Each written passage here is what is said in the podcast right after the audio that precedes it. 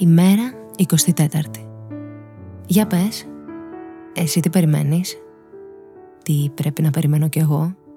Να σε βάλω στα σχέδια του χρόνου μου ή θα χάσω το χρόνο μου? Φυσικά και μπορώ να συνεχίσω να σου συμπεριφέρομαι, λες και είμαστε ζευγάρι.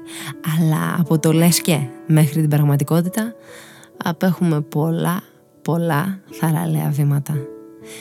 Βήματα ταυτόχρονα, απολύτως συγχρονισμένα.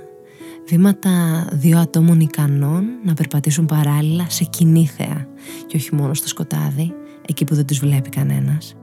Λοιπόν, πόσο μακριά μπορούμε να πάμε τη βόλτα μας στο φως? Μέχρι πού αντέχεις?